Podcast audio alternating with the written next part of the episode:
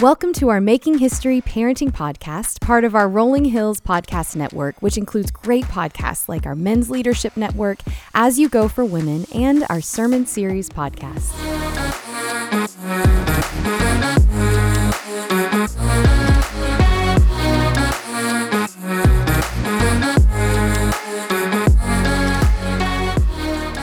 Hey guys, thanks for joining us for our Making History Parenting Podcast. We want to help parents navigate various stages of parenting.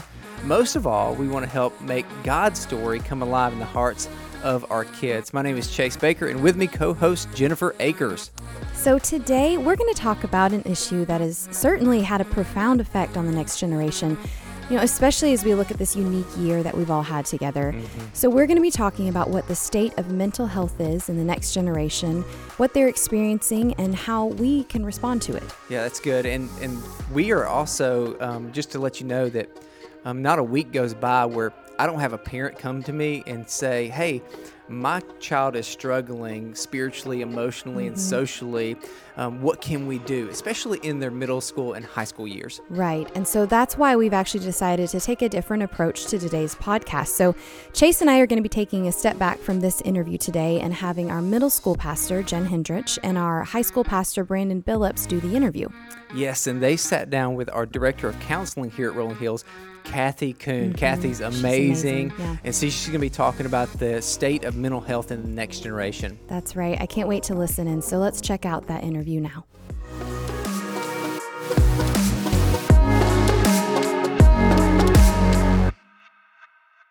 Welcome to the podcast today. My name is Jen Hendrich, and I am the middle school pastor here at Rolling Hills. And I am Brandon Billups, the high school pastor at Rolling Hills, and we are so happy to announce that we are officially taking over this podcast. Finally. It's about time, am I right, Seriously. Jen? okay, but seriously, we are invited to interview a very special guest today, and she has been very instrumental on our staff with all of our counseling needs. Here with us is Kathy Kuhn, who is our counseling director, who we certainly have worked closely with, especially with the groups of people that we work with. And you know, she is also the uh, podcast host of a podcast called As You Go that's not in the script, but I'm adding it in because I got your back, Kathy. I Thanks so much for that. um, so Jen and I, we work with teenagers and their parents on a weekly basis, and from our perspective, we more like we value Kathy and her leadership so much. There's so many times we turn to Kathy and say, "Kathy, here's a situation. We we need your help, your mm-hmm. advice," and she's just amazing. Um, at helping our teams navigate, you know, various emotional and mental issues in our teens. Absolutely. Kathy's been such an incredible support system on every level.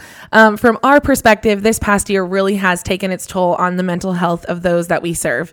Between isolation, additional screen time, more cultural divide, we really believe that it has had deep effects on the next generation. Yeah, and we realize that teenagers are not the only ones that are struggling, but for today's purposes, we're going to focus primarily on them. Mm-hmm. Uh, so, Kathy, thank you for being here today. Oh, I'm so grateful to have this opportunity to sit with you guys and to talk about um, all that our our teens are facing mm-hmm. today and what we can do to surround them and love them and guide them well. Yeah, well, and we're so glad you're here. you know, I know for me, one thing I've seen in high school ministry, and Jen, I know you've seen this in middle school ministry. We do prayer requests, and one of the most common prayer requests that we've gotten over the last year has been about mental health and mm-hmm. depression and suicide for them or for a friend. So I'll start just by asking this question What are you seeing right now with the state of mental health with the next generation, and what has COVID done to affect that? Mm-hmm. Yeah, COVID has definitely have a has had a huge impact on mental health for everyone, um, and in particular, our focus right now is on our teenagers. Um, there's been a rise in suicide, a rise in self harm, a mm-hmm. rise in anxiety and fear, mm-hmm. so many unknowns of you know what our kids are. You know, they're they're listening to hard things and not mm-hmm. knowing what to do with that information. We've seen. Um, just a lot of isolation mm-hmm. because mm-hmm. of our situation. They've been separated from community in so many ways because of the pandemic, and their normal rhythm of life has been messed up. And so they there's been a, a more of a lack of routine, which has really yeah. really impacted them a lot.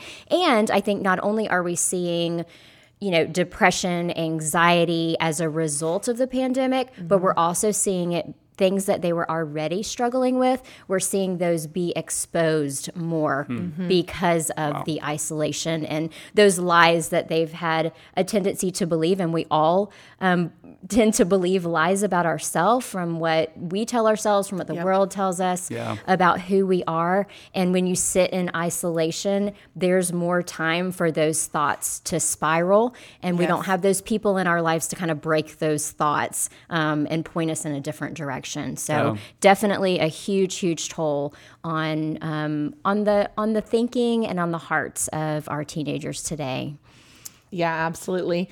I think um, to s- kind of piggyback on that, I was thinking so much about like the loneliness aspect, and I know a lot of what you mentioned really does stem from that that isolation. And when we when we even did have those opportunities, even like kind of as we got into COVID, to have these ver- variations of being back together, when we were in those moments of complete isolation or loneliness, I think that really caused especially our students to just pause with their vulnerability and honesty mm-hmm. about what am I going through and how can I express that?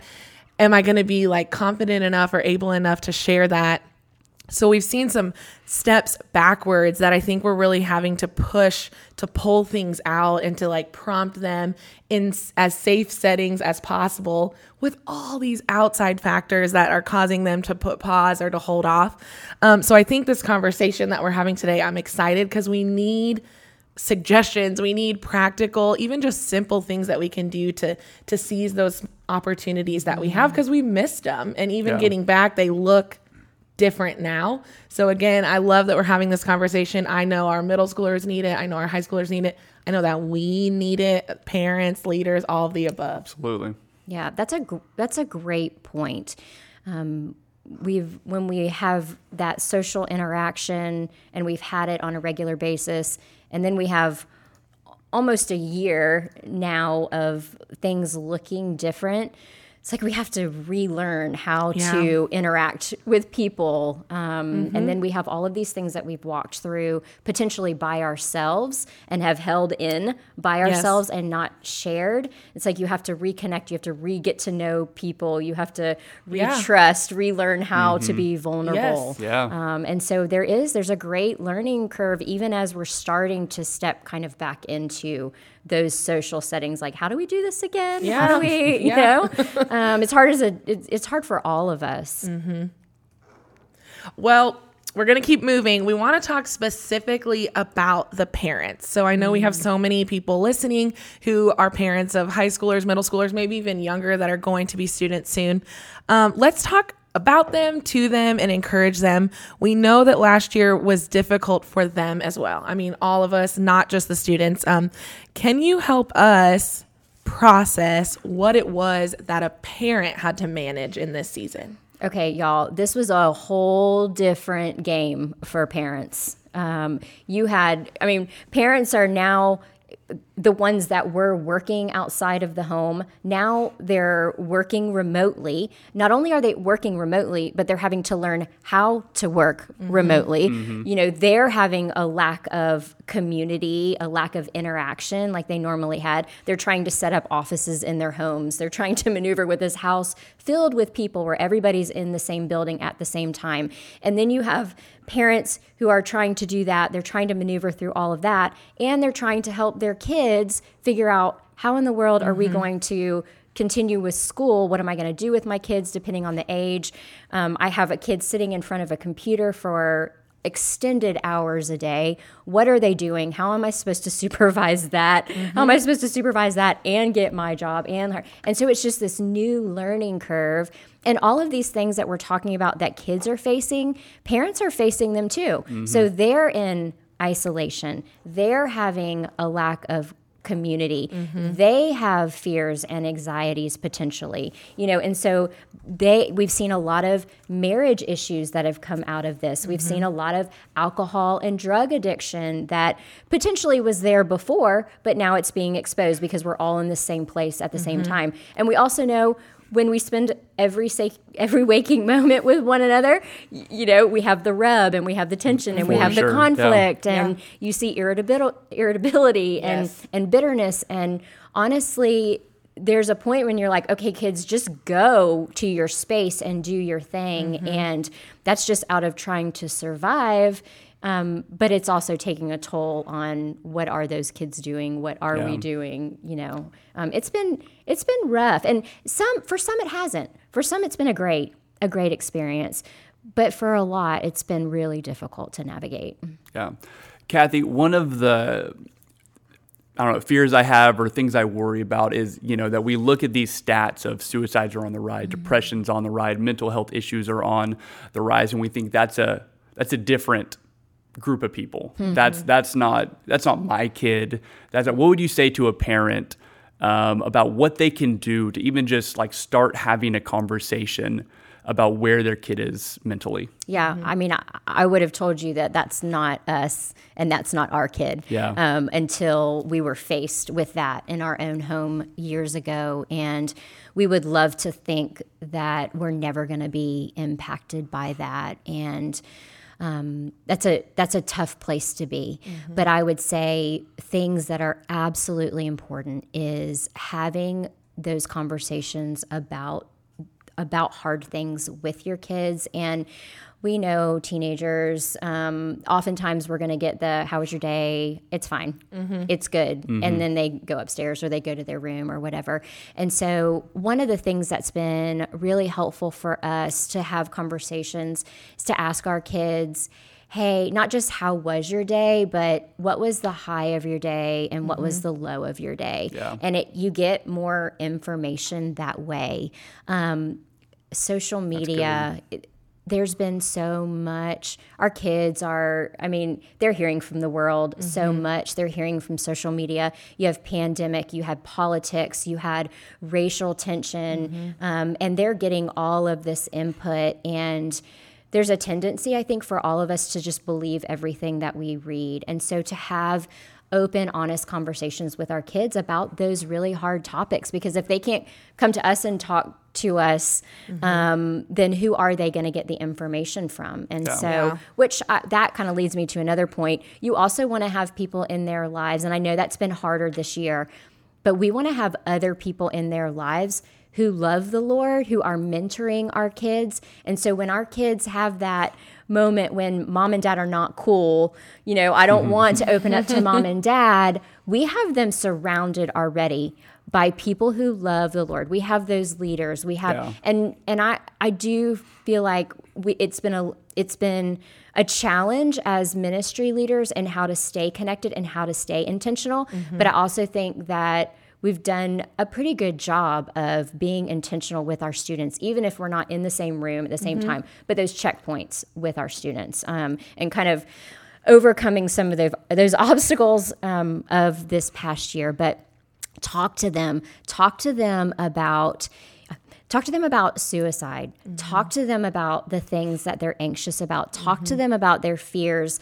I used to be afraid to bring up the word suicide because i didn't want to put that word in their mind. Hmm. Well i can tell you that they already know that suicide exists. They probably already know someone who's struggled with it or mm-hmm. someone who has attempted suicide. And so you're not bringing up a topic that they haven't already heard.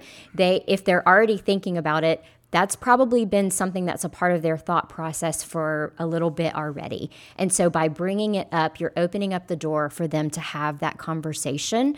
Um, one of the biggest things, and I I really struggled with this when we faced this in our home because I I was shocked and I look back and I'm like I didn't see it and I didn't know and and sometimes you don't see it. Sometimes you don't see the signs. But when it does come to light, when it is revealed, when it is exposed, not acting disappointed, mm-hmm. not acting shocked. You may be shocked internally, but you want to love them and you want to listen and you want to be a safe place for them to be able to share what they're feeling, what they're thinking, and what's going on. That's so good. Good. And I do want to clarify, I'll always be a cool dad to my kids, right? Oh, They're yes, five no, and two absolutely. right now. Yeah, absolutely. Okay, that's other Um, parents that It's other those other Okay. parents. Okay, cool, cool. Just want to make Yeah, sure. Want to make sure. absolutely. Um, Kathy, you mentioned We'll talk identity. later. Yeah. Okay. Good. Good. Good. Okay. I'll need it. Um, you mentioned identity with with with kids, with parents. How does a parent understanding their identity Um, how does that play into this dynamic this year? Yeah, um, our our our kids are are smart. Our kids are observant.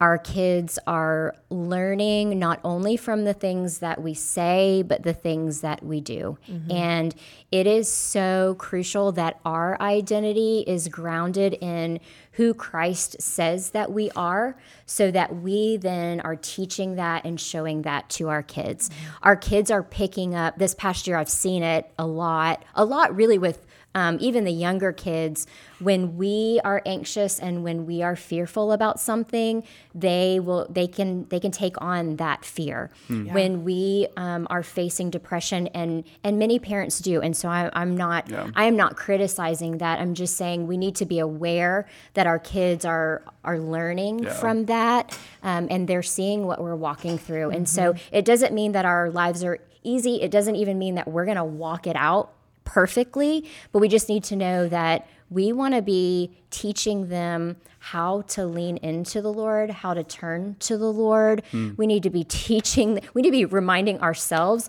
of who we are because of who the Lord says that we are, so that we then are teaching that to our kids and having those conversations. Yeah, that's so That's good. good. I think that's something I've been reminded of a lot personally and things that I've been trying as we talk to parents and leaders through.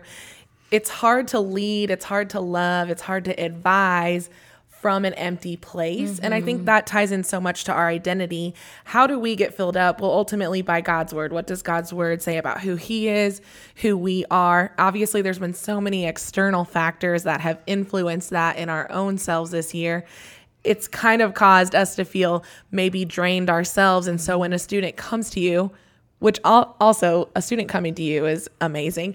I think there's that's even rare in and of itself. But when you have those opportunities to speak to them, to speak into them, am I at a place where I can not only like see it and receive it in the moment, but speak into it in a way that's healthy too. And so that's been like a challenge for me to constantly be in God's word, be in prayer, mm-hmm. be in conversations and intentional community where I know I'm in a safe place. I can be spoken to. We can encourage each other because I want to have the that ability to step into moments when they happen. And I might not always have the perfect thing to say. I don't think any of us ever feel like we have the perfect thing to say.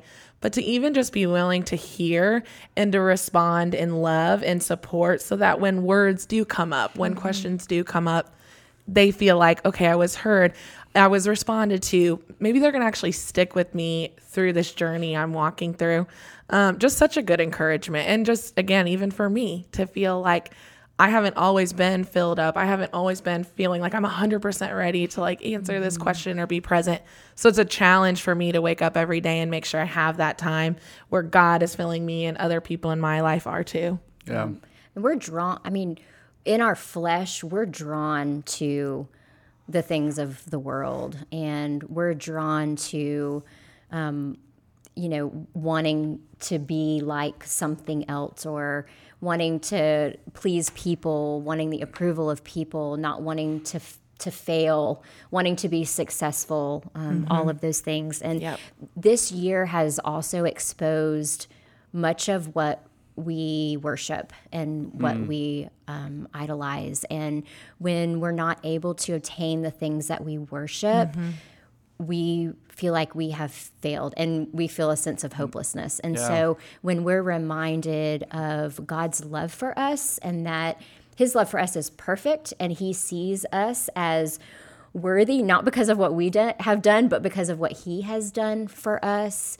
And when we recognize his forgiveness and we mm-hmm. recognize his grace and we recognize that even if I feel alone, and that's hard. I, I don't mean for that to sound like that's easy at all. But even when I feel alone, I'm not alone because mm-hmm. God tells me in His Word that He is always present and that His love for me is consistent and that He has a plan and a purpose for me. Even in the midst of the suffering, even in the midst of the hard, and and we've got to be we've got to be grounded in that. But just like you said, the only way to do that is to keep filling our heart and filling our mind with his truths so that we can take our thoughts captive so that mm-hmm. those things that Yeah. we're believing that are lies, that are not truth, we can combat them Mm-hmm. with what God says is true. Well, then I think the hope too is that that comes out in front of our kids. Yeah. So Yes. I'm really afraid of losing my job, but listen, I know God's in control. Yes. And He's got a plan. And I feel like that right there says more than hiding your worries Oh, or yes. fears from your kids. That is fantastic. Yes, we don't need to pretend to be something that we're not. Yeah. Yeah. It's a great thing to tell our children, I'm really struggling with that too, but Yeah. this is what I know to be true. And this is what I want you to know to be true. Um, it's a powerful thing to tell our kids, I've, I've, I've struggled with that. And so I can have empathy and I can have compassion for you. Um, but let me tell you about what the Lord is teaching me. Let me tell you what um, I'm still learning and how I'm still growing, and know that I love you and I'm going to walk alongside you, and we're going to do, we're going to battle this. We're going to lock arms together in prayer, and we're going to battle this together. Yeah. That's good. That's To- powerful. To be vulnerable is scary. It's It hard. is. I mean, I definitely think for our middle and high schoolers, but for all of us, and when someone chooses to do that to you, it immediately helps you feel open to do the same. And I know I said just earlier, we kind of joked, it's rare or it's exciting if a student or any kid walks up and just tells you boldly, "Here's what's going on with me. Um, let me into the the broken parts or the scared parts. Um, hey, can you help me?" I think that's rare. But what we want to talk about is for the common side of when they aren't necessarily able to or brave enough in that moment to articulate what are they dealing with how what can we be looking for how do we recognize if a child is struggling what do we do about that what steps do we take Yeah.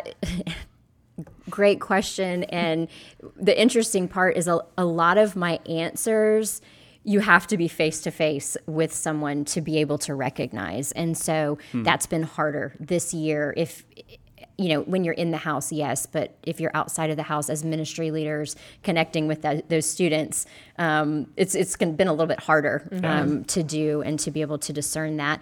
But what we want to look for are any drastic changes in behaviors, um, anything that's now all kids are different. They have different emotions. Some have highs and lows that are their normal. Some are more steady. So you're looking for what are changes that are against their normal okay?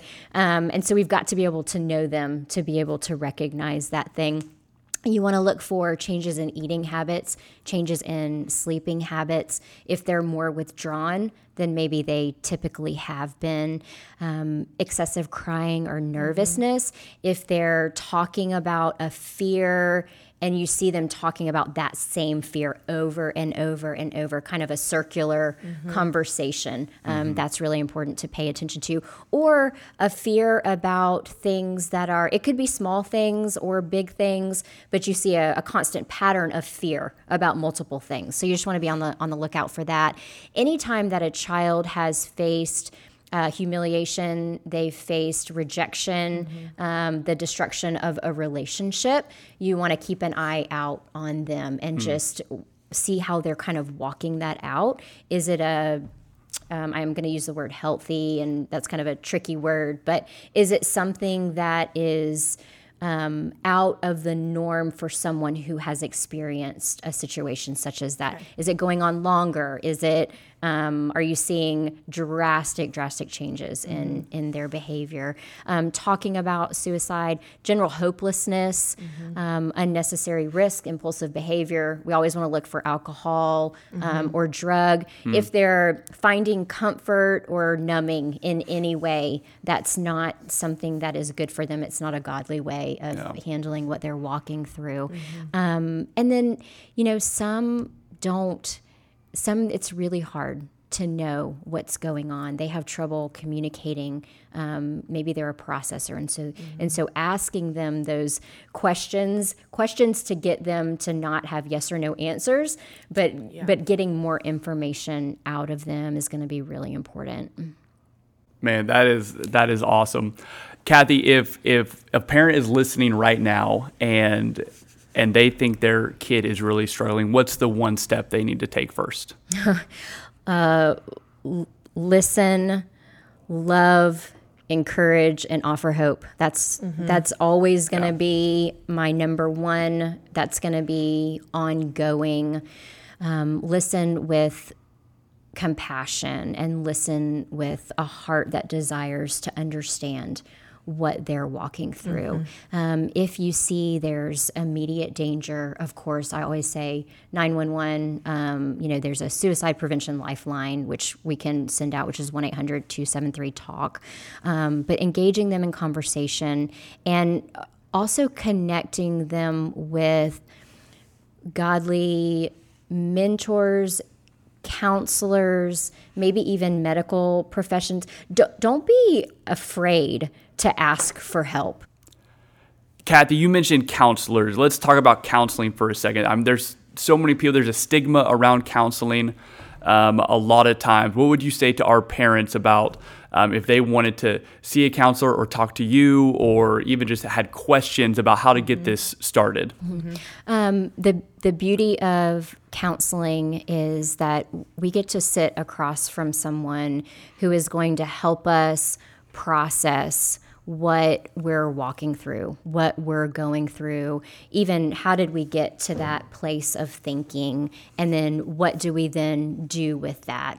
And if you hesitate to go to counseling, I would just encourage you. Um, honestly, I would encourage everyone to have a counselor, to have that safe outlet to be able to talk about the really, really um, hard things that are going on in our life. And um, there's there there really I it breaks my heart that there would still be a stigma. And I know that things have changed over generations and the way that some of us grew up versus, um, you know, counseling now is very different. And I just, I, I would highly encourage you. That is a, an amazing resource in the process of help and healing. And um, I know we are at, at Rolling Hills. We um, we take a look at the counselors that are in our community and mm-hmm. vet them in a sense. And so we we know them and we know that that they're faith based and we know what the process looks like. And we're I would say pretty intentional about getting to know the people that are in our community, getting to know we have counselors here that are our partners at, at our church and and I would say the same for other churches as well.